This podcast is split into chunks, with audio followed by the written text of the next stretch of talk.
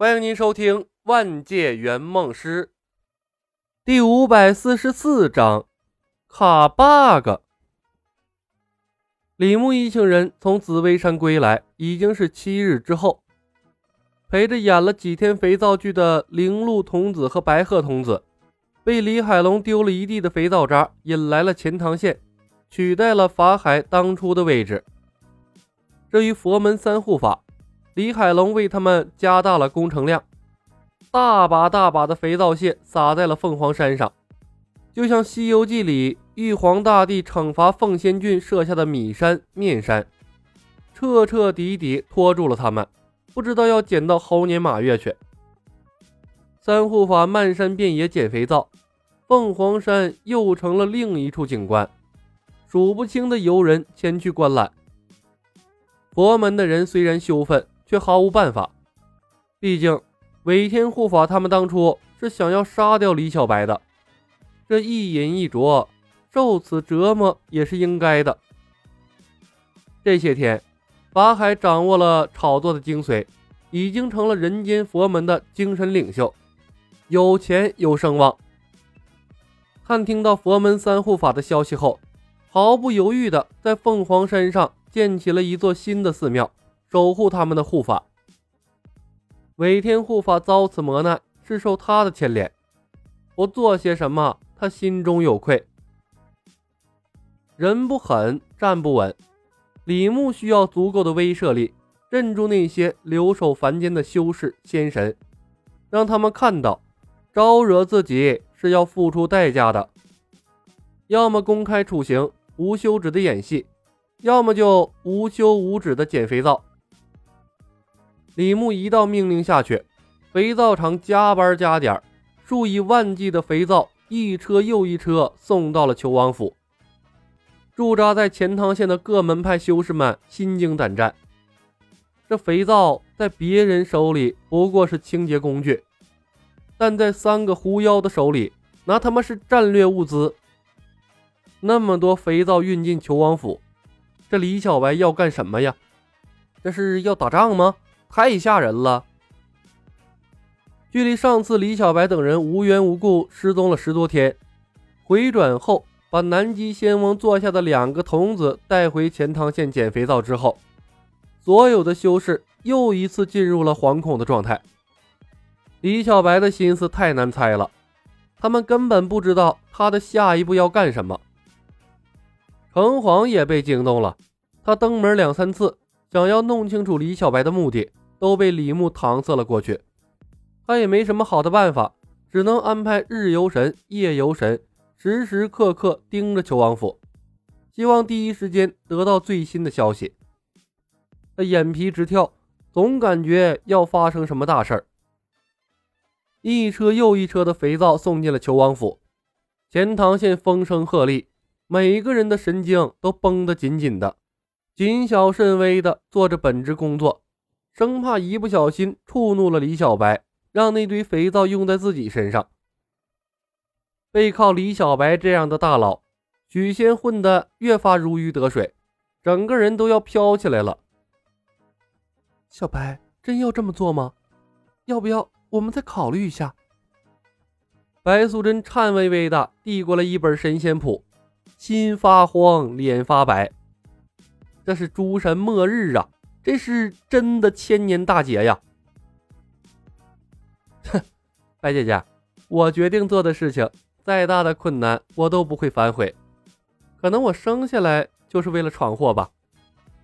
李牧嗤的笑了一声，接过了神仙谱，随手递给了李海龙，然后仰望着天空。天庭已经成了囚笼，这么做也是帮他们下定决心。让他们亲身感受到世界的改变，才能改变之前高高在上的态度，理解什么叫做真正的众生平等。胡晓彤的手心掌心全是汗，擦也擦不干净。他不过许了一个小小的愿望啊，为什么闹到最后天翻地覆？他这是造了多大的孽呀！小青崇拜地看着李牧的背影，面色绯红，不自觉地扭来扭去。这才多长时间呢？曾经和他在西湖边打闹的少年，已经需要他仰望了。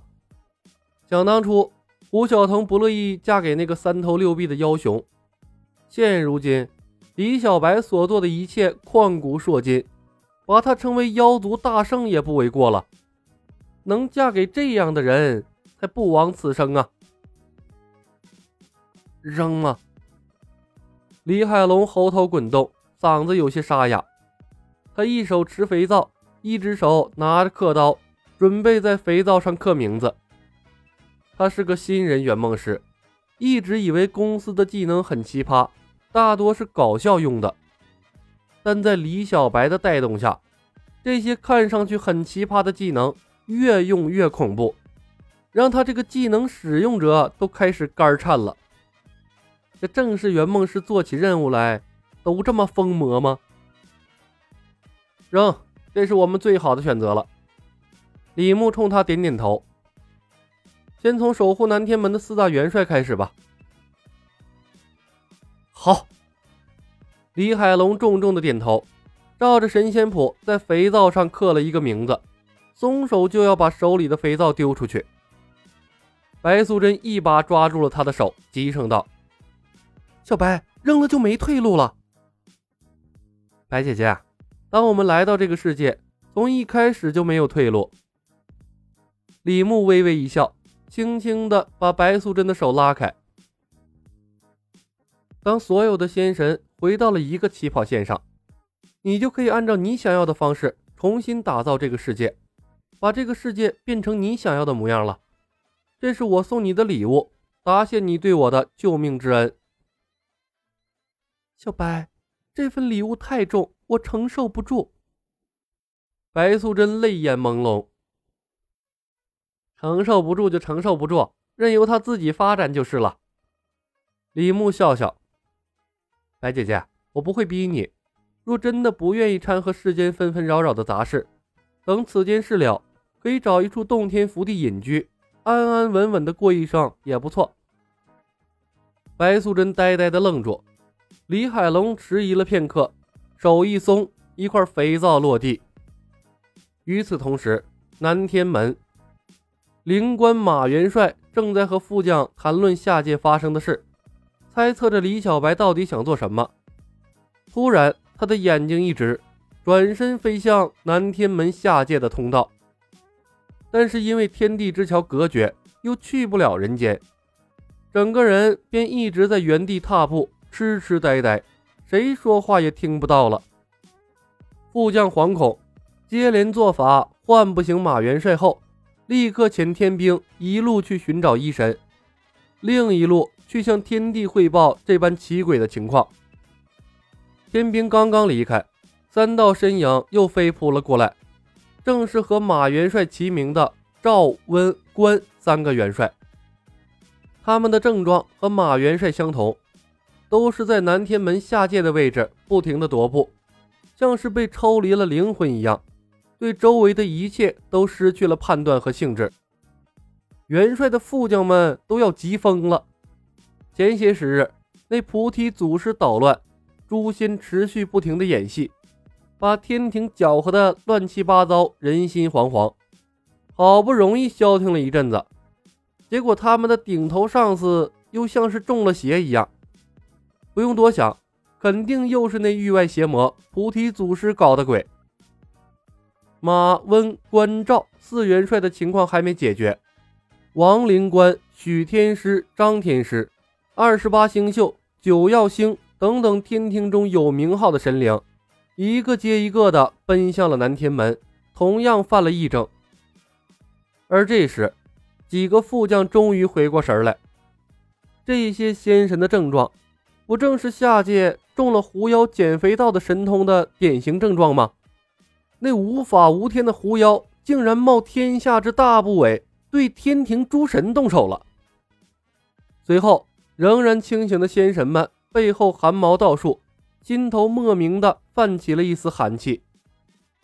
天地之桥隔绝，天地三清四御的神通都送不下去，可那人世间。一个小小狐妖的神通，竟然可以穿透隔绝天地的屏障，直接作用在天庭诸神的身上。